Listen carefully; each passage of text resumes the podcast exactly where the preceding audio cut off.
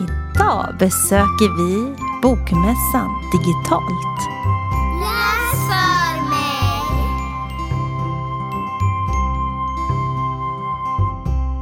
Ja, hej Fredrik! Hej Carolina. Du, vilket avsnitt är det nu? Oh, nummer tänker du? Ja, Eh, 19 kanske? eller 17? Är det så? Jag tror det. Ja just det, vi gjorde lite bonusavsnitt Ja, där som inte fick Det skulle ha varit nummer 19 om... Ja, Mm. Ja men det, det kan det vara. vi säger kan jag gå med på. 17. Ja. Hej och välkomna till avsnitt 17. Ja. Eh, vi och siffror här. Men eh, idag så ska, är det bara du och jag här inne. ja, Och vi ska prata lite bokmässa. precis. Det hade vi ju lovat. Vi hade ju lovat det. Och det var snudd på att det inte blev för att jag var sjuk förra veckan. Men nu, Mhm. nu kör vi på detta. Ja, Mm. och jag tänkte ju på det förra året. Då sprang vi ju runt där på golvet. Mhm. Och intervjuade folk i korridorer. Japp, Folk och folk. Det, var- det var fint folk. ja, det var det. det var, vi håller ju oss bara med fint folk. Vi språksuperhjältar. Ja, ett hel, en hel drös. I alla de former. Ja. Ehm, ja, ja, Så och, det här blir ett avsnitt med snack och vi kommer prata lite grann om vad vi har. Bokmässan i år blev ju digital det blev den. eh, och man kunde ta del av föreläsningar när de skedde men också så här nu i efterhand.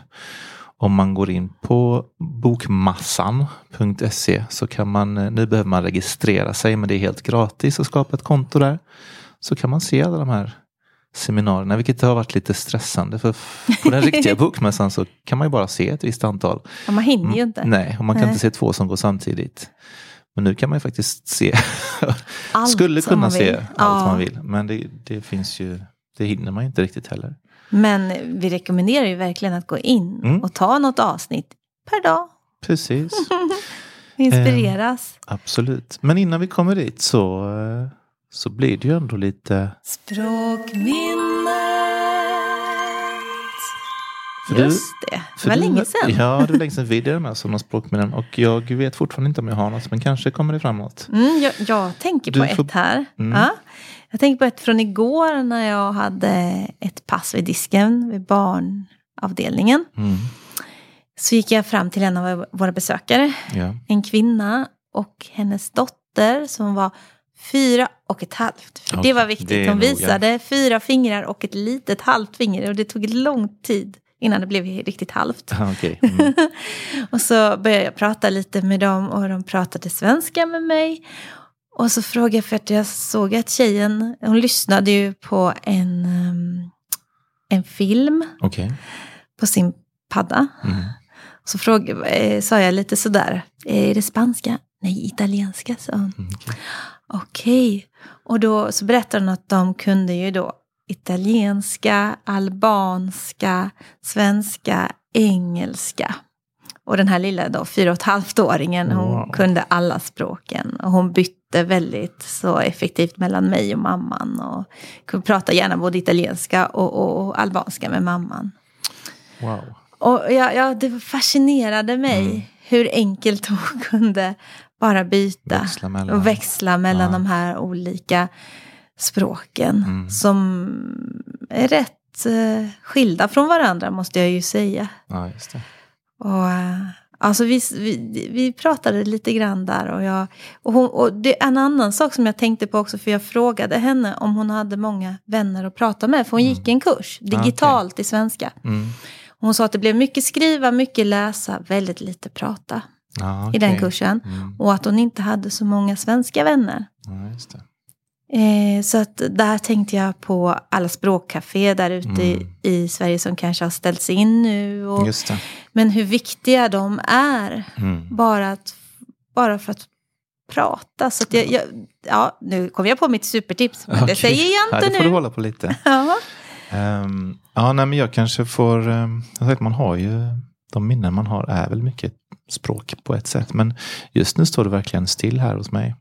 Så jag kanske får spara mitt språk, men det kanske kommer det spontant här under sändning Ja. eller, eller inspelning. Utan jingel. Eller så, ja, eller så kommer det kanske till nästa avsnitt. Ja. Vi brukar inte göra språkminnen själva, men jag kanske ska flänga in ett. Eh, men Mm. eh, vi har ju sett lite olika grejer på Bokmässan. Eller vet du vad? Vet du vad jag vill säga först? Nej.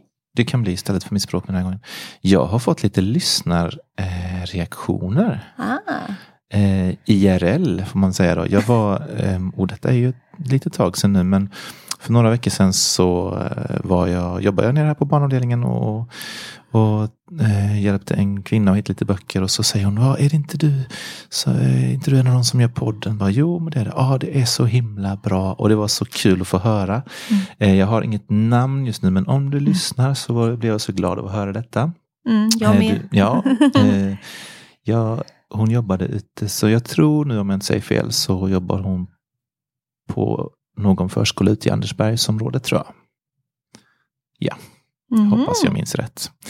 Och sen bara någon dag efteråt så träffade jag på en, eh, en tjej som har börjat jobba på Falkenbergs bibliotek där jag jobbade innan. Men eh, vi har inte jobbat där samtidigt. Men hon uttryckte också sin uppskattning av podden. Så jag blev så glad. Så det Vi blir glada Ja. för sånt. så haffa oss gärna om ni ser oss. Och man kan säga saker man tycker kan bli bättre också. Ja, Ja. absolut. Eh, utveckla det här eller prata om det här. Eller tips om gäster kan man jättegärna Ja, också. eller om du är en språksuperhjälte och känner att ni borde prata med mig. Ja, bjud in dig. Bjud in dig. Ja.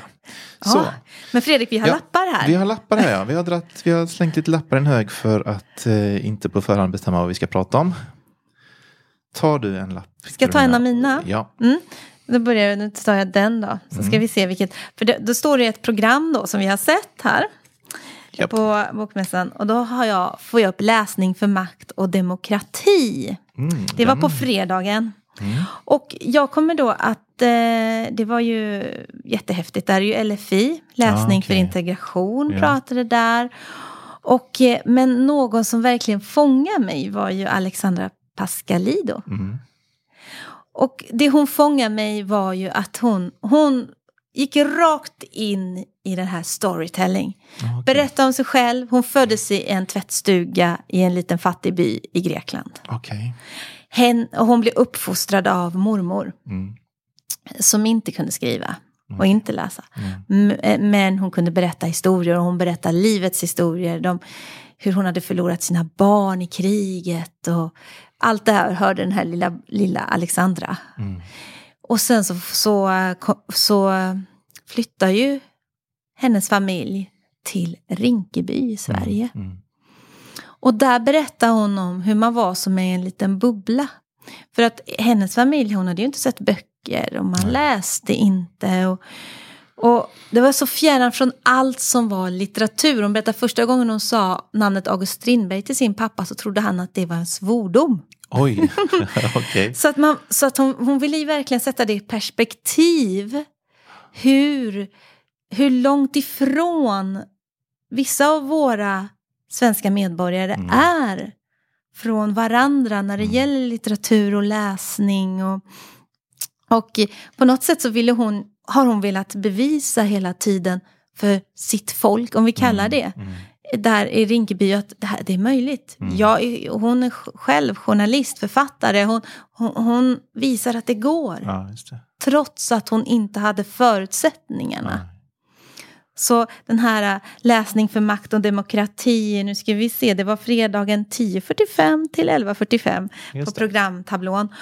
Det, där rekommenderar jag verkligen, Mm. och, för där har vi ju också LFI som pratar väldigt eh, också praktiskt vad de har gjort Mm. i ett område.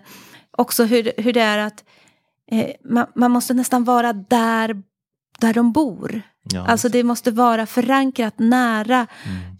För det kostar att ta sig till ställen. Mm. Allting som kostar. För det här är, vi pratar ju om ställen som är socioekonomiskt svaga. Mm. Och, eh, att det ska finnas förutsättningar för demokrati i det här. Precis. Finns det?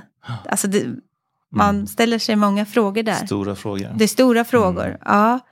Så den berörde, det, det, det, det seminariet berörde väldigt mycket. Just det. Mm. Eh, Ja, ja, ja det, det är väl det. Jag, det, är det. Jag, jag kommer nog bara prata om det som, som fångade Ja, mig. jo, för jag precis. tänker att det finns massor i den. Men jag tänker inte berätta hela seminariet. Utan Nej. jag vill ju att ni ska se det. Precis, du Ja. tipsar om att man kan kolla vidare. Mm. Jag vet inte heller hur mycket jag kommer... Jag, jag antecknade jättemycket på alla seminarier jag tittar på. Men jag vet inte heller hur mycket vi kommer... Jag fastnade väl mer i, i somliga än andra. Mm. Men det ger sig att utveckla. Ska jag dra en nu då? Ja, varsågod. Mm. Eh, jag höll på att ta en av dina. Den här, Ja, Det här har jag inte sett. byta grejer. Precis, nu ska jag prassla lite här i micken så att man hör. Ja, åh. Det, det här seminariet, här står det fängslande faktaböcker. Jag kommer inte ihåg exakt när det gick, skrev jag inte ner, men man kan ju söka. Söker ni på fängslande faktaböcker så kommer ni hitta det här seminariet. Eh, för man kan söka antingen på dagarna eller liksom på titeln, eller så finns det olika spår också. Liksom. Men här blev jag, så nu ska jag bara ta fram mina anteckningar lite. Jag blev så himla förtjust i, jag kom på det, jag gillar väldigt mycket eh, faktaböcker faktiskt. Har gjort, jag har älskat att läsa påhittade berättelser också, men faktaboken har hela tiden funnits i mitt eh, i mitt liv, mitt, i mitt läsliv. Och jag tycker fortfarande att det är jättehäftigt och just de här faktaböckerna för barn lär ju mig så mycket som vuxen också fortfarande. Eh, de som var med i detta, det var Josefin Sundström som höll i det och så var det ehm, och nu har jag faktiskt jag har skrivit jätteslarvigt. För att jag har skrivit Matilda Weste och så stannade jag nog för jag Ja. hörde inte vad de sa. Men henne har jag också med sen. Men hon- Matilda Westerman heter hon. Westerman, Mm. tack. Hon, hade ju, hon har ju skrivit den här boken som heter Du har rätt tillsammans med Jason Timbuktu, Mm. Diakité. Som vi satt och sjöng idag i bilen du och jag när vi var ute och åkte. jo, det vi. Ja, eh, om, eh, den heter Du har rätt, jag handlar om barnkonventionen. Och sen var det Sara Shepard som har skrivit massor av faktaböcker om dinosaurier och hajar och kartor och upptäckare. Eh, och sen var det också en kille som heter Rasmus Åkerblom som eh, han fastnade jag ganska mycket för. Eh, han har skrivit en bok nu som heter Underverkligheten. Och den liksom handlar om, eh, och det var så häftigt just det här med faktaboksförfattarna, de är så drivna av eh, lusten och intresset kring det de skriver om. Mm. Bland annat så sa ju eh, Sara Shepherds förläggare hade sagt till henne, ja men du har ungefär samma intressen som en genomsnittlig femåring. och det är så härligt, för det är det så, då blir det ju så, hon vill ju liksom verkligen ta reda på saker och förmedla saker. Mhm. Och ehm, de kom också, ja nu hoppar jag fram och tillbaka här, men de kom också in på det här med att fakta måste inte alltid vara så allvarligt liksom. Eh, utan det ska vara roligt. Och hon drog ett så bra, eller ganska enkelt citat men så bra. för att jag tycker det är roligt när det är roligt. Och det är väl ganska självklart men hon menar att hon tycker det är väldigt roligt att jobba när hon får göra det lite Ja. eh, humoristiskt och roligt. Liksom. Så det tycker jag är bra. Det är roligt när det är roligt. Det kan vi ju skriva under på. Eh, Men tillbaks till då den här, eh, jag ska faktiskt läsa lite grann ur underverkligheten. För att han, han var så himla entusiasmerande också den här Rasmus. För han, han, en fråga på seminariet var också att hur, hur ska vi sprida den här lusten till att lära sig? Så, så menar han, det är bara liksom att världen är ju så fantastisk och det gäller ju bara liksom att se det. Eh, Han sa världen är ju helt fantastisk och det är helt bananas att vi finns här. Liksom, alltså massa atomer som ska komma ihop sig och skapa medvetande och saker. Jag ska faktiskt bara ta och läsa en liten, liten, eh, liten bit här tänkte jag. Eh, som återigen sätter fingret på det här med hur mycket man lär sig som vuxen ur barnböcker. Det handlar ju om det här med atomerna. Tänk om man till exempel skulle ta atomerna bara i ditt ena lillfinger och förstora dem till pingpongbollar. Det skulle bli så många pingpongbollar att jorden skulle täckas av ett 16 kilometer tjockt lager. Jordens alla berg skulle bli begravas i pingpongbollar bara av atomerna i ditt lillfinger. Helt Det, sanslöst. alltså man kan ju nästan inte tänka på det. Eh, man blir nästan lite knäpp i huvudet. Eh, men ja, och sen också det här med liksom att verkligen alla atomer har ju funnits på jorden hela tiden. Ja, han säger att eh, alla atomer försvinner ju inte. Så att kanske glider ett par atomprickar från din gammelmorfar just nu stilla genom luften ovanför dig. Kanske sover du i natt i ett lakan, delvis gjort av atomer som en gång var inuti kejsaren av Kina. Och kanske åt du vid skollunchen några atomer som för länge sedan satt i en Tyrannosaurus rex. Oh. Så att, ja, nu, nu jag blev så väldigt, eh, alltså man blir så, kunskap blir så roligt om man gör det på rätt sätt. Eh, Åh, så rätt. Ja. Och sen också som, som sagt den här eh, boken om barnkonventionen är också jättehäftig. Den, den eh, försökte jag hitta nu här men den är nog utlånad så jag kan inte gå in på den så mycket, men den är ju en viktig och angelägen bok.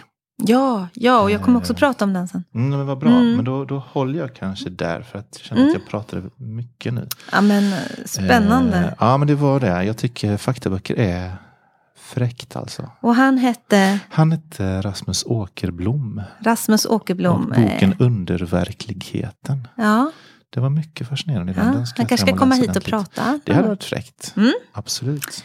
Hör du det nu Rasmus? Ha, jag tar en till lapp här. Och så ska jag väl prassla, för jag har mycket mindre. Jag har små post-it-lappar. Ja. För jag gjorde ju det, det är ett litet tips. Mm. Jag tog massa post-it-lappar i olika färger och satte på ett A3-papper.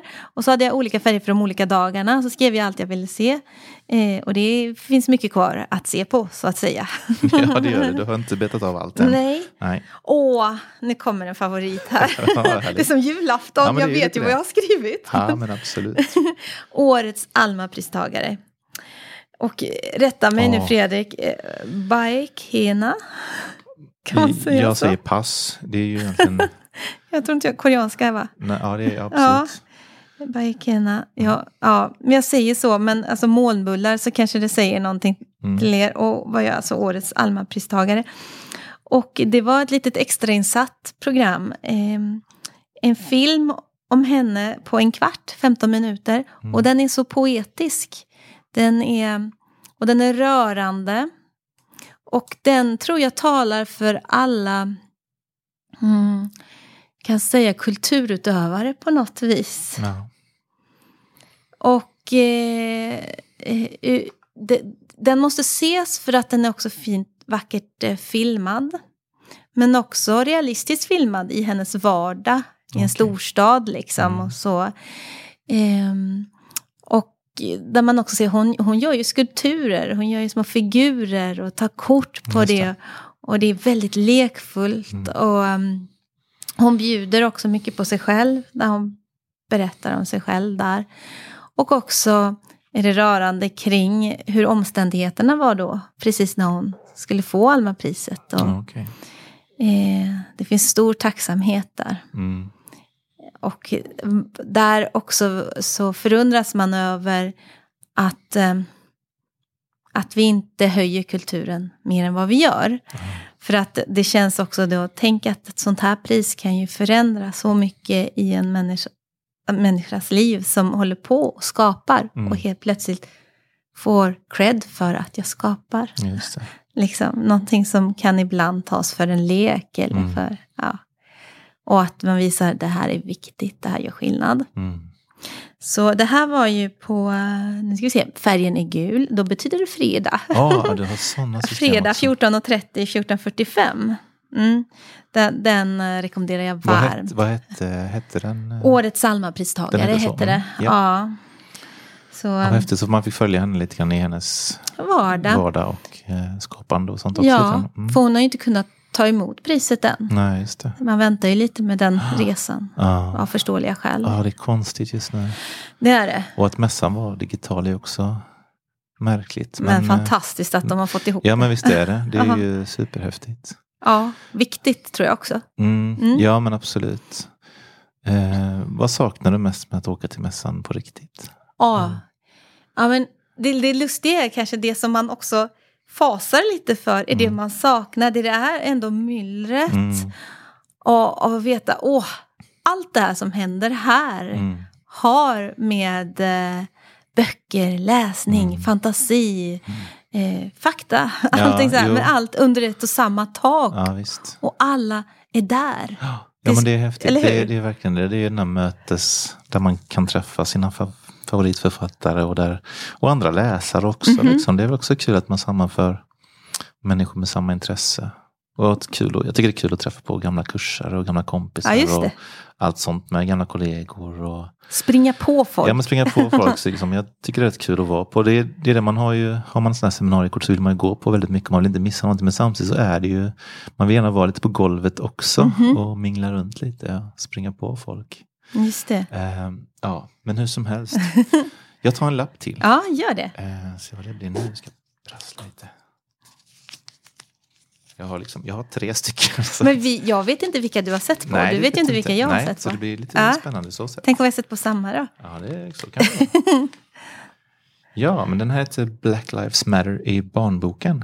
Har du sett den? Nej, Nej. nej. Eh, den kändes ju också jätteangelägen att se på nu. Och jag... ehm, eh, alltså man... Tyvärr fick jag inte igång den så bra just nu i efterhand. Eller jag fick igång den lite sent. Men jag har ju sett den en gång och jag tyckte det var... Alltså det handlar ju mycket om att kunna se sig själv och känna igen sig själv i berättelserna och i litteraturen. Eh, Jag hittade en siffra här från som stod i texten under seminariet också att 2018, om man kollar på nyutgivningen här i Sverige med, med barnböcker, så var, hade 91 procent av karaktärerna vit hudfärg. Och det Oj. är ju väldigt mycket. Eh, så det handlade ju om liksom eh, ja, representation helt enkelt. Och eh, eh, de berättar lite grann också om eh, att Black Lives Matter är inte helt, den har ju, vad ska man säga, eskalerat eller blivit mer eh, känd nu, eller, man säger, eller mer aktuell nu, men den här hashtaggen började användas redan 2013, det var lite nytt för mig. Mhm. Eh, och ehm, de pratade med bland annat Johanna Abdo som driver en webbutik som heter Elsa och Sam. Där hon då eh, säljer både böcker och leksaker som, som eh, med en diversifierad liksom, representation av karaktärer. Mm. Eh, de pratade med, Marie Tomicic som har grundat olika förlag. Som också kände ett, eh, en lucka liksom i mm, att, att barnböcker skulle spegla våran faktiska verklighet på många sätt. Det gäller ju eh, både genus och, och etnicitet och allting. Liksom. Um, och sen så hade de med eh, Åh gud vad mina kråkfötter. Helena Berhan tror jag. Berham, eh, som är enhetschef inom biblioteken i Botkyrka. Och hon sa också att de har 190 av världens språk. Alltså, s- man visste ju knappt att det fanns så många. Eller ja, det vet man kanske. Men när man bara försöker tänka. Jag skulle nog aldrig kunna säga 190 olika språk. Det är, Nej. det är ju Nej, det är jätte, jättemånga Ja, som... och vad häftigt att vi Ah. hör att, att människan har utvecklat så många språk. är fräckt också. Mhm. Eh, Jag är, alltså det är, språk är så häftigt. Eh, nej, och så menar hon ju på att såklart att biblioteken måste ju också spegla, precis som litteraturen så måste ju också biblioteken spegla eh, det samhälle som det verkar i. Liksom. Mhm. Ehm, och eh, en eh, tjej som heter Hanna Böhm som jobbar som illustratör och kommunikatör. Hon eh, menar också på det här med liksom att representationen är så viktig både då i, att det finns karaktärer överhuvudtaget i litteraturen men också vad de är och, eller figurer överhuvudtaget också. Att man kan identifiera sig som politiker eller läkare. Eller, och jag tänkte också på det här som Mm. Bagir pratade om när han var här, våran romska läsambassadör. Att han lyfter ju romska förebilder Mm. på sin blogg nu. Att, att man måste liksom kunna ha se folk som är det man vill bli, som ser ut som en själv. Liksom, eller som är Mm. som en själv och kanske pratar samma språk som en själv. Och eh, klär sig som en själv eller liksom har. Mhm. Så att man ser en förebild som känns ehm, rimlig, verklig. Eh, ja, att man känner igen sig helt enkelt. Eh, och saker mer jag fastnade för var lite också att ehm, eh, hon, eh, Marie som grundade olika, hon, de pratade också om det, det har ju funnits kanske litteratur kring eh, olika minoriteter eller olika etniciteter och så vidare. Men ofta så blir det väldigt problematiserat i boken kanske. Eller att det handlar om motstånd och handlar om problem. Att det behöver finnas också okomplicerade berättelser. Som bara är. Som bara är Mm. liksom, eller positiva. Eller Mm. ja, att det liksom bara är. Det är liksom Mhm. ingen, det är ingen grej utan det bara finns där. Liksom. Eh, det tycker jag är jätteviktigt. Det tycker jag också blir bäst när det är sådana böcker oavsett om det rör eh, genus eller vad det är. Att det bara liksom är ganska okommenterat. Mm. Eh, liksom, Mm. och oproblematiserat. Ja, precis. Så det känns Eh, för det handlar ju naturligt också bara. om det handlar också om det här med att det inte bara är eh, det är också majoritetssamhället som ska vänja sig vid att se det här i litteraturen också. Att, att som sagt speglas. Just att hela det, samhället speglas just det, just för, det. för vi som tillhör minoritet, eller majoriteten också. Ja. Det är bra för oss med. Eh, och också de sa, och det är så hjärtkrossande, som jag har ju levt ett väldigt privilegierat liv och inte varit utsatt för någonting sånt. Men alltså det är ju också verkligen riktigt, riktigt små barn som blir utsatta för rasism. Liksom. Och det är ju så Ja. fruktansvärt någonting vi verkligen måste motverka. Ja. Eh, Så det var ett, det var ett eh, ganska tufft seminarium på så sätt. Men det var verkligen, eh, verkligen sevärt och sagt fanns hopp, hoppingivande också. Just det. Eh, De pratar också om det här med att man verkligen också eh, man behöver i förstahandsupplevelser av det för att kunna, kunna gestalta det trovärdigt och nyanserat. Liksom. Det behöver ju ha upplevt det för att kunna Mm. eh, berätta om det Mhm. på ett, på ett bra sätt. Liksom. Eh, så ja, det har jag dålig koll på när det gick också. Men sök på Black Lives Matter i barnboken så hittar ni det. Mm. Mm. Mm. Då kanske det behövs fler författare då. då Ja, men absolut. det helt enkelt absolut det också. Återigen, Mm. där är det ju en eh, liksom, obalans i Mm. både illustratörer och författare. Mm. Eh, så att det behövs det. Ja, definitivt. så, ja, från alla håll och kanter måste vi jobba helt enkelt. Nu tar jag en Helt lapp klart. till här. Gör det. Nu ska vi se här. Hur får man YouTube-generationen att läsa? Mm. Mm. Och det var ju alltså Johan Linkvist och Ola Lindholm. Ja, Kommer du ihåg, eh, vad hette det här programmet på söndagar där han var med? och hade någonting. Kommer du ihåg det? Ola Lindholm eller? Ja, eh, Ola Lindholm var ju med. Ja. Eh, ah, nu, nu kommer ni säkert på det allihopa. Där. Det, Mhm. det var inte Sköna Söndag var det inte väl? Söndagsöppet hette det.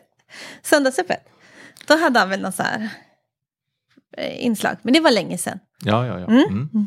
Men nu har ju de, eh, Johan och Ola, som är då gamla polare från Mm. att de var sex år. Oj. Ja, Mm. spelar fotboll tillsammans och Ola berättade om att han var lite bättre än Johan.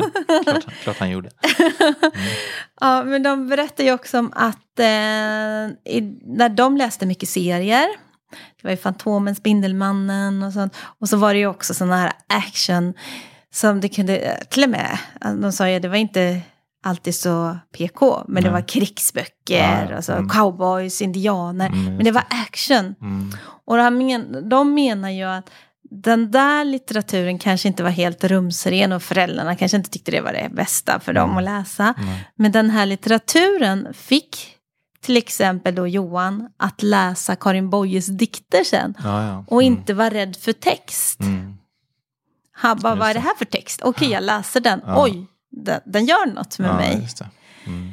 Så deras, eh, en liten andemening var ju där att eh, vi, vi måste ju ge någon underhållning. Det finns så, vi kan inte konkurrera med de rörliga bilderna, vi kan inte konkurrera med allt. Men kan vi göra en bok som är så pass underhållande Mm. så den kan ligga bredvid dataspelet och se ut kanske till och med som ett dataspel Mm, så här, i mm. bilderna och sådär. Så de har gjort Kung Pao. Ja, ja, ja. Just De det. böckerna. har jag, har inte läst dem faktiskt, men jag har sett dem. Ja. Nej, jag har inte heller läst men jag Nej. får lust att titta i Ja, dem här men och läsa absolut. i dem. Och eh, det är just deras bidrag, för de tyckte här fanns det en lucka. Det. Eh, en sån bok som de skulle vilja ha läst. Ja. Eh, men som också var någon mellanting mellan serie och de här bara actionböcker. Ja. Och eh, en liten rolig grej är att de har... Eh, de, de, de, de, de, de hade något uttryck av att, att de, det verkar som vissa författare läser som de hade en budget. Ja, okej. Att de har Ah. alltid så begränsat. Det. Och, då, och när de börjar skriva så, då måste de så utmana varandra. Så varför ska det vara 70 chinchillor som dyker upp? Det ska vara 700 Ah, chinchillor. okej, okej. De Alltså de bara maxar, liksom. maxar, Ja. maxar, maxar allting. Jättemånga robotar. Mm. Alltså, allt kan hända. Vilka som helst kan möta varandra också. Och så har de ju en sån vis mästare som är mobilberoende. Aha, okej. som är med där inne. Apropå spegla verkligheten. Ja, Mm. ja men precis. Så att eh, eh, utan att ens ha läst de här böckerna Ja. Så det snacket som man får i, i den, hur man får YouTube-generationen att läsa, är inspirerande i sig. Mm, mm. Och kanske lite banbrytande. För att det finns så mycket med det här nyttoaspekten Ja, som det. Mm. drar ner det som vi egentligen vill komma till. Liksom. Ja, ja, visst. Så han, då kanske vi har en hel höglitterära efteråt. Men de började där. Mm. Just och de har ju fått mycket feedback också från föräldrar och från barn. Som, som det kan ha varit, åh, det var första boken de läste igenom. Mm. Och de var, eh, det här, den här killen eller tjejen det. tänkte att kan en bok vara så här också? Just det. Men jag sitter, alltså nu, nu, nu låter jag kanske lite disträ, jag sitter hela tiden också och funderar lite grann. Mm. Alltså Ola Lind, var det han också som var chefredaktör för Kamratposten eller? Och Men visst fick, var han det? Och som fick Gud, nu avgå killgissar vi eh, här lite. Ja men det är ju Ah. jättedumt att svärta ner hans namn det. Men visst han, det var ju en skan, lite skandal där. Ja, och han eh, har ju också... ja, Ja, ja, otillbörliga preparat som man säger. precis. Mm. Och det har han ju, tror jag, också pratat om. Jo men han har väl han var väldigt, öppen med ja, det. men absolut. Mm. Jag bara tänker så att det är den killen nu. Så att, Det är samma visst kille. han. Ja, men bra. För det var, jag, jag har varit lite tveksam först. Men då har vi rätt ut det. Vad bra. Han är tillbaka på banan igen. Ja, han har Ja. skrivit, de har skrivit fyra eller tre, Ja, det är fyra så pass. Ja. Ja. Men alla var utlånade kan jag säga. Ja, jag ja, kunde inte ens hämta en sån bok här Nej, nere. okej. Nej.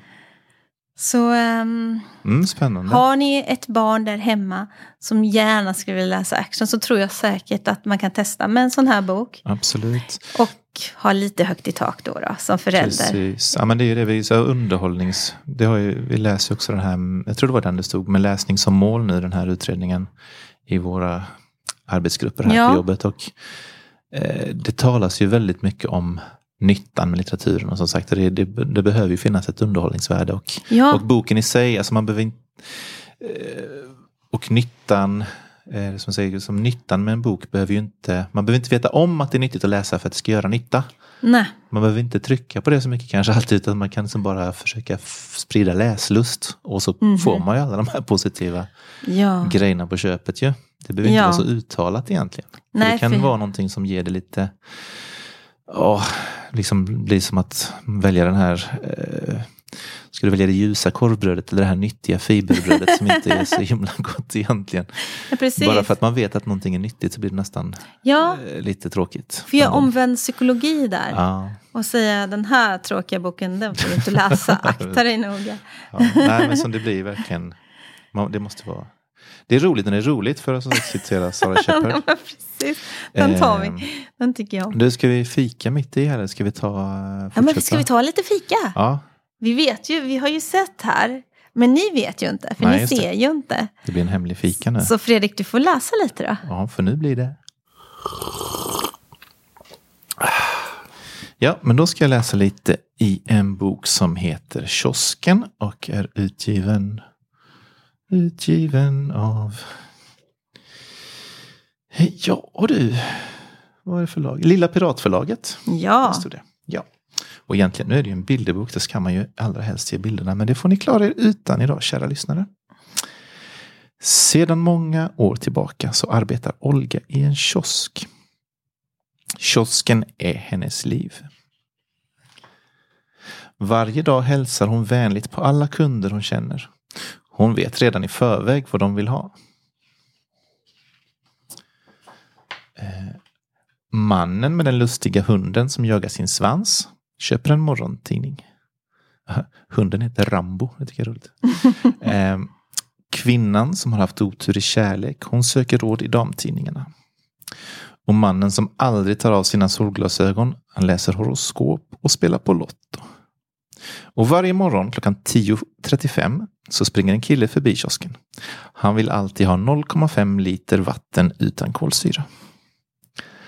Han har ett skönt pannband på sig, alltså riktigt 80-tals pannband och splitshorts ser det ut som. Ehm, och en klubba är det enda som kan få tyst på den här lilla skrikhalsen. Det vet Olga. Och den lilla skrikhalsen. Ska vi pausa där då kanske? ja. Vi håller där, för nu blir det ju faktiskt varsågod. klubba. Vi har klubbor här och Vi de brukar ju vara väldigt som- så svåra att öppna. Ja, men de brukar Det ju vara var det. jättelänge sedan jag åt klubba. Jag har ju varit så här moraltant kring klubbor hemma. Det där är det sämsta för Ja. tänderna. Men Jag tycker också att det är så skönt. Ibland så får man ju oftast på, så här, på pizzerior ska man få en Ja. klubba till liksom efterrätt. Eh, oftast kanske till barnen men ibland så kan man ta en som vuxen. Och jag känner, det känns, visst känns det väldigt mycket som ett barn. Alltså jag känner mig, skönt, nu sitter vi här i studion. Nej, nu är det bara du och jag som sitter här. Men att gå runt på stan med en klubba liksom i munnen, det känns inte helt man känner sig inte helt vuxen. Inte Och så gud vad jag har problem att öppna min. Ska, ska Vill jag, ta- Den här Nej. smakar ju sogodis. Ja, jag, ja, just det, jag tog samma. Mm. Eh, Mm. Ja men du, vet du vad? Öppna den så. Så. tar jag en lapp. För visst var det... Ja, du får ta en lapp. Mm. Jag öppnar den åt dig. Du får Gör en det. annan smak. Ja, jag- vi, det måste ju, vi måste ha två smaker. Precis. Mm. Ja, nu kommer vi in på det mest kanske allvarliga. Eller nej, det är det inte. Kan jag inte säga. Det kanske mest, det som kändes kanske tyngst till eh, tilltalet får jag nog säga kanske. Mm. Ehm, BLM var väl också absolut allvarligt. Men eh, jo, nej, det, det var det. Pang i bygget. Varsågod. Det var min klubba som föll i bordet. Ehm, nej, men det jag såg, eh, det är egentligen det jag såg allra först. Det hette Är läskunnigheten hotad? Mm. Eh, och det är ju alltså Det är den väl till viss del. Och det är någonting så här, jag tänkte på det när jag såg, tittade på det lite grann igen nu för att fräscha upp minnet lite. Och det här är ju sånt som det pratas om hela tiden och alltid. Och det Ja. liksom känns bara som att det hänger över oss hela tiden och vi, vi kommer inte ifrån det liksom riktigt hela tiden. Men jag tyckte det var så lite roligt för att när det här, eh, eh, det var ju eh, ett antal professor, professor i specialpedagogik, det var eh, docenter i didaktik och pedagogik och det var en pedagog och det var en eh, lektor. Det var liksom verkligen eh, forskarfolk. Det Liksom. var tungt. Det var tungt. Eh, men det inleddes med hon eh, Ja men det var ju Matil- Matilda Westerman som Ja. höll i det ja. Precis. Exakt. Där kände jag henne ifrån. Eh, hon pratade om just det här med superhjältar faktiskt som vi ändå alltid brukar, brukar prata om. Hon sa det, hon läste högt ur Fredrik Backmans bok eh, Mormor hälsar och säger förlåt heter den va? Mm. Att alla sjuåringar behöver faktiskt superhjältar. Mm. Så är det bara. Och den som inte håller med om det är faktiskt lite dum i huvudet. och eh, nej, men hon menar på det också att alla som eh, hjälper till att ge barnet språk och eh, är faktiskt superhjältar. Mm. Precis som så hon har anammat vårat sätt att se på det. Ja, Eh, och att skaffa sig ett språk, det, eller språket är en superkraft. precis. Och det är det ju. Oj. Men Mm. egentligen, alltså jag känner nu när jag sitter här och vi faktiskt pratar på ganska länge också. Men Mm. det, var ett, det var ett väldigt intressant eh, seminarium och de pratade mycket om olika eh, metoder för att lära sig läsa och så vidare. Men de kom ju fram till att det är ju eh, Alltså just den rena, så verkligen att läsa hjälpligt är vi ju ganska, alltså de flesta kan ju läsa men just att kunna läsa mer avancerade texter är ju svårt. Eh, så många har problem med det, många elever och även många vuxna. Och de pratar också att om att vuxna som, som inte når upp till grundskolans krav på läsförmåga, de är också arbetslösa i dubbelt så hög utsträckning som andra och så vidare. Så det för ju med sig så himla mycket, man behöver ju språket. Ehm, mm, och pratar också mycket om det här med att eh, och det, det var ju också det som eh, Ma- Matilda Westerman faktiskt pratade om i sitt seminarium där om eh, faktaböckerna också. Att, hon fick frågan om vad som är, var, vi är, s- var Sverige är sämst på att liksom nå upp till barnkonventionen. Och hon menar på det så att faktiskt skolans oförmåga att kompensera för föräldrars utbildningsnivå. Det är ju så att Mm. Mm. Eh, vad, vilken utbildningsnivå dina föräldrar har, det, bes, det bestämmer ganska mycket hur det ska gå för dig i skolan och det är ju helt orimligt egentligen att det ska Mm, kunna få mm. vara så. Eh, ehm, och det kommer de in på i det här seminariet också, att det, skolan fixar inte så hemmiljön är så himla viktig så därför behöver vi ju nå Sen är det ju en... Nej, det, är, det är lugnt. Där Det är gick nog, min klubba ja, i- det är nog mest, det är mest vår kära ljudtekniker Janne som tycker det blir strängt när det Mm. knaprar för mycket. Men nu har jag halva klubban. Nu Ja. ska jag lugna ner mig. Ja, men det är bra. Men, Eh, berätta, för det här är ju väldigt intressant. Jo, men det är ju så det. Det är, det är ju det att man också... Eh, ansvaret är ju någonstans ändå... Ansvaret måste ju vila på skolan. Men att eh, det är mycket... Mycket, alltså hemmet gör så stor skillnad så att kan vi liksom nå folk där och få dem inspirerade och få dem att läsa och få dem att hjälpa sina barn så, så vinner man mycket. Men sagt ansvaret måste ju ändå fortfarande vara, skolan måste ju kunna kompensera för de fall det inte går liksom. Mm. Mm. Ehm, och det är liksom, ja, vad ska man säga mer? Nu har jag sagt liksom tusen gånger känns som. Jag pratar också om det här med att man verkligen, det, det brukar ofta, och det, det tycker jag har upplevt också bland vänner och bekanta och sånt, att det är många som får, man upptäcker problemen alldeles för sent. Ja. Att liksom varje, jag vet inte, man får känslan ibland att varje stadie i skolan eh, s- skicka vidare ett problem liksom och tänka Mm. att ja, men det får nä- nästa ta hand om. Och så liksom kan det vara elever i åttan som liksom upptäcker att ja, men du har dyslexi eller du har liksom Mm. och, och då, vad, ja, vad, vad kan man göra då? Hur mycket självkänsla har knäckts innan man har Ja, kommit på dit? Och vad har, man för, vad har man för läslust då? Liksom? Eller Ja. vad, har man för, vad har man fått med sig? Och just att det måste ju bli, de pratar också om det här med just det, utan, utan läsflyt, ingen läslust. För det blir ju inte, det kan ju aldrig bli roligt att läsa när det hela tiden är krångligt och bökigt och där liksom det instrumentella läsandet kommer i vägen för upplevelsen och det blir ju ingen heller upplevelse för att om du måste kämpa jättemycket med läsningen då tar du inte till dig vad som står och det i sig är ju himla hämmande för hela, hela förståelsen.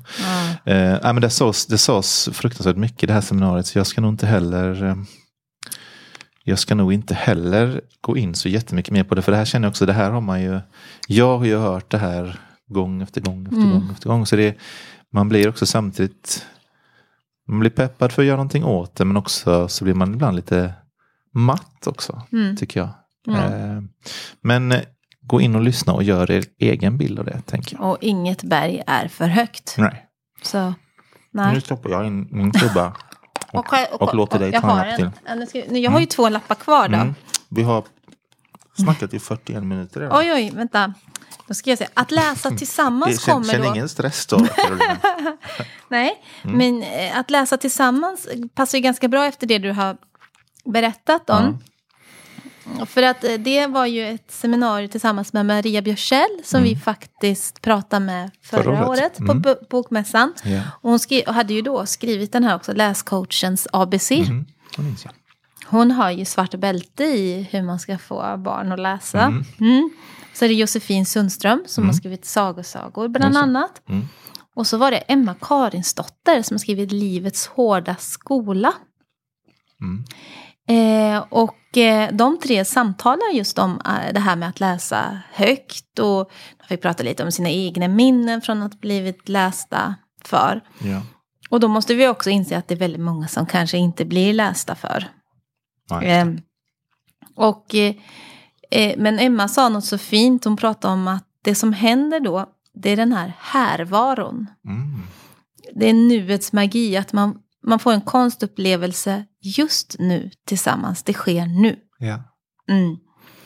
Och att vi då borde höja statusen av högläsningen ännu mer på det sättet att det faktiskt är en upplevelse som man sen också kan prata med. Hon berättade om att hemma, att med sambon så pratade hon, de berättade för varandra vad, vad som hände i varandras böcker. Alltså Mm. de delar med sig av den världen också. Den var också en värld att dela med sig och även med barnet. Vad läser du just nu? Mm. Jaha, i min bok handlar det om det här. Att man, man, ehm, man kan se det som en lika verklig verklighet på ett sätt. Och dela med sig av sina läsupplevelser. Mm. Om man inte har läst dem tillsammans. Mm. Sen så sa ju hon också, Emma Karinsdotter stannar jag lite på här. Mm. För hon, när hon är ute på författarsamtal Mm. så brukar hon leka sina böcker. Mhm. Hon säger att just att skriva böcker så är ju bara en täckmantel för att få leka. Ja. Mm. Och jag kan tänka mig att det är rätt kul att vara elev eller då få lyssna till henne eller att få Säkert. leka boken. För att det ger, att just som LFI också pratar om där i Läsning för makt och demokrati, Mm. att göra en fyrdimensionell läsning, det är att också jag kan vara den här personen i Mm. boken. För jag tänker att de som börjar bli läsvana och som får flyt, de kanske också har lättare att identifiera sig med det hela och gå Mm. in i världarna. Och då blir det ju nästan som en film, som man själv har en huvudroll eller man tar någons roll. Ja. Men har man inte det där flytet då, då, då, då kanske det står i vägen för att man får identifiera sig. Då kanske man kan få en liten puff i, vi leker den här.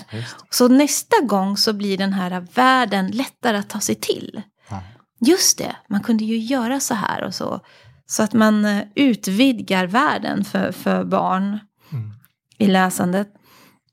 Och eh, jag tänkte särskilt på, på det när de, när de pratar för Josefin Sundström har ju skrivit en, en saga-saga-bok som är ny, där det står vissa meningar i versaler. Mm. För att när, när för, eh, någon vuxen läser så ska barnet också kunna få läsa högt för Ja, den just det. Mm, det. Men det skulle vara väldigt eh, förenklat. Enkelt. Så det skulle vara verkligen i starten. Mm. Från, så hon har gjort en sån övergångsbok. Okej. En högläsning. För att hon, hon pratar mycket om att just de där som man ska börja läsa böckerna kan ju vara ett stort fall. Mm. Från de här spännande högläsningsböckerna som man har fått höra. Och helt plötsligt så, så får man inte samma upplevelse och så tröttnar man. Mm. För att de där högläsningarna har så mycket mera eh, djup. Ja, ja men Mm. precis. Man behöver nog hålla på med högläsningen parallellt väldigt länge. Jag Verkligen. vet inte om jag har sagt det i podden någon gång, men jag hade ju en... Eh, ser, vem var det som berättade det för mig? Om jag tror det var hon eh, Körling, vad heter hon, Ann-Marie Körling? Ja. Eller så var det inte det. Ja, oavsett så var det ju en pojke som de, eh, han hade, så- alltså de hade problem att få honom att lära sig läsa.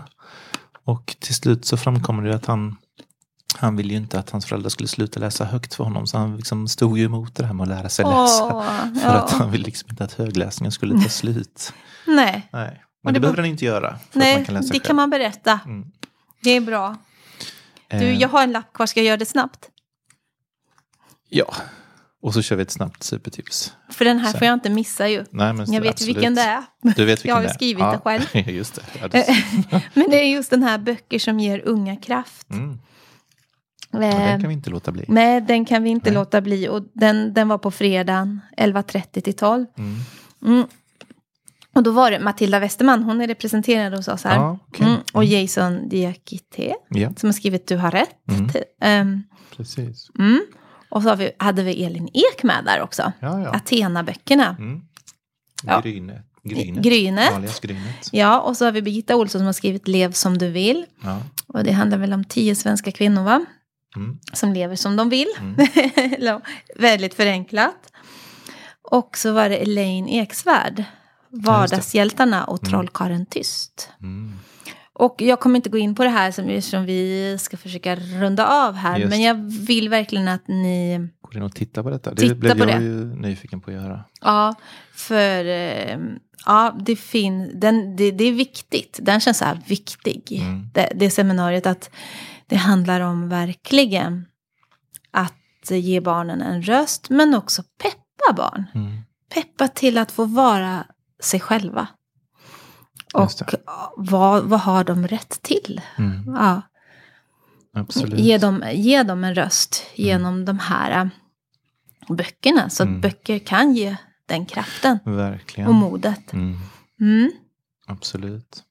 Ja, känner du att du fick kasta för mycket? Vi kan ju Nej. faktiskt också Mm. kasta ut den frågan. Vi försöker hålla programformatet till, jag brukar dra över lite, men vi siktar på 45 minuter ungefär. Mhm. Sen blir det med jinglar och lite sånt annat så brukar det dra iväg lite. Men det får ni gärna höra av er till oss och säga är det lagom? Eller vi har varit rädda för att folk ska tycka att det blir för långt om vi håller på längre än så. Även om man är intresserad så att man liksom ändå vill ha den lilla lagom portionen. Men nu blir det lite, lite längre idag. Eh, Det var också därför vi delade upp Katarinas avsnitt i två eh, sist. Det är Ja. så svårt. För Det är det är, så. Vi- roligt och intressant vi- och kul. Och, Fortfarande lite nybörjare på det här känner jag. Mm. Fast vi har hållit på ett tag nu.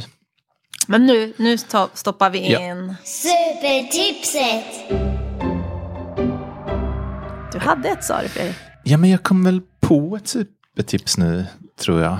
Jag vet inte om jag hade något sen innan. Ja, men jag tycker, nu har jag ju redan varit inne på det här, men tipset är ju läs faktaböcker och läs gärna faktaböcker för barn och unga även om du är vuxen. Mm. För att de är ju oftast så jäkla... Alltså, faktaböcker för vuxna kan också vara väldigt intressanta och fascinerande. Men tilltalet i faktaböckerna för, gör ju, alltså det, man märker ju att de kämpar ju lite mer för att hitta lusten att lära sig och att gör, presentera det väldigt roligt. Och det är som sagt ofta ganska avancerat. Jag har ju lärt mig hur mycket som helst ur barnböcker för, alltså faktaböcker för barn Mm. i vuxen ålder. Ja, alltså ja, jag, ja. Man kan ju Mm. inte allt, det är inte bara banaliteter och enkelheter som står i dem. Det kan ju vara hur avancerat som helst. Eh, men på en bra nivå. Ja, Så ja, som man förstår till och med. Ja. Läs, eh, och har ni inget barn att läsa tillsammans med så låna dem i alla fall och läs dem själv. Man behöver inget alibi för det. Utan skit i vilken ålder de är till för. och läs. Ah, Mm, det man kan ha jättekul. Bra, tack för det Fredrik. Varsågod. Och, och jag tänkte ju på, nu har jag bara små, små flisor kvar av klubban här. Mm. Ja, jag kan smaska lite extra att Mm. Blir nöjd. Nej, men mitt supertips var att jag blev ju lite inspirerad. Igår blev jag inspirerad av två kvinnor då. Mm. Den här mamman då som albanska, italienska, engelska, svenska och hon kämpar med svenska. Och så var det en annan mamma också som kom som letade efter böcker. Hon skulle läsa Pippi Långstrump och så berättade för mig att hon jobbar heltid. Och så hade hon pluggat hon heltid också samtidigt. Och så, och så hade hon familj och allting. Och jag såg att hon var trött. Ja, såklart. Ja, och hon kämpar med att hitta de här böckerna. Men Ja. hon, hon hade också en drivkraft. Men jag tänker, eh, kanske bara en liten reminder. Hur skulle det vara om du plötsligt var i ett annat land? Du kunde inte språket alls. Nej. Och, för, och du vet att du ska bo här ett längre, en längre tid. Du kommer inte kunna åka hem till ditt hemland. Hur skulle det kännas? Och, och den här, det är ett helt annorlunda språk. Det är jättesvårt. Ni vet när ni kanske har sett ett språk så här som bara, är det här ett språk? Ni sätter skrivet eller så här. Precis. Och det ser ut som vackra små dansande älvor. Mm? Tänk dig det, helt plötsligt. Och hela samhället är språkbaserat. Mm. Och bara, bara tänk på det. Ja, och var snäll. Och var snäll. Hjälp till. Ja, Ja, ja vad hjälpsamt. Och sen också att våga prata. ja absolut. Jag tänkte också det. Det, det är så de Mm. behöver att vi Ja, pratar. Absolut. Och, och, och det här också att kanske man inte förstår, det är inte så farligt att inte förstå vad de säger. Det kan bli rätt roligt. Mm. Eh, och så kan man hjälpa till, men att man inte ser det som någonting att vara rädd för Nej. eller backa. Precis. Mhm, Jaha, Fredrik. bra. Men eh, då rundar vi av Ja. med det supertipset. Ja. De supertipsen. Och bokmässan får ni ju inte glömma att Nej, titta in på. precis. Um, Janne brukar alltid säga att vi, vi säger hej då så himla mycket och länge och i olika omgångar. Det är nog mycket när vi har gäster här. Så ska Ja, man för nu tacka, behöver vi inte och så tacka tus, i tusen omgångar. Men eh, ska vi säga något om nästa avsnitt? Ja, Mm. det ska vi spela in snart ju. Ja, Bara om- om, en halvtimme väl? om, Ja, om halvtimme. Ja, men det kommer ju vara intressant. För det kommer handla om att jobba med böcker och teman på förskola. Ja, under en längre tid. Under en längre tid, ja. ja. Eh, vi träffar Anna Florén från Laxens förskola här i Halmstad. Ja. Eh, ja, men så det kommer hända för oss jättesnart och för er så småningom. Precis. så nu säger vi ett enkelt och kort hej då. Hej då. Läs för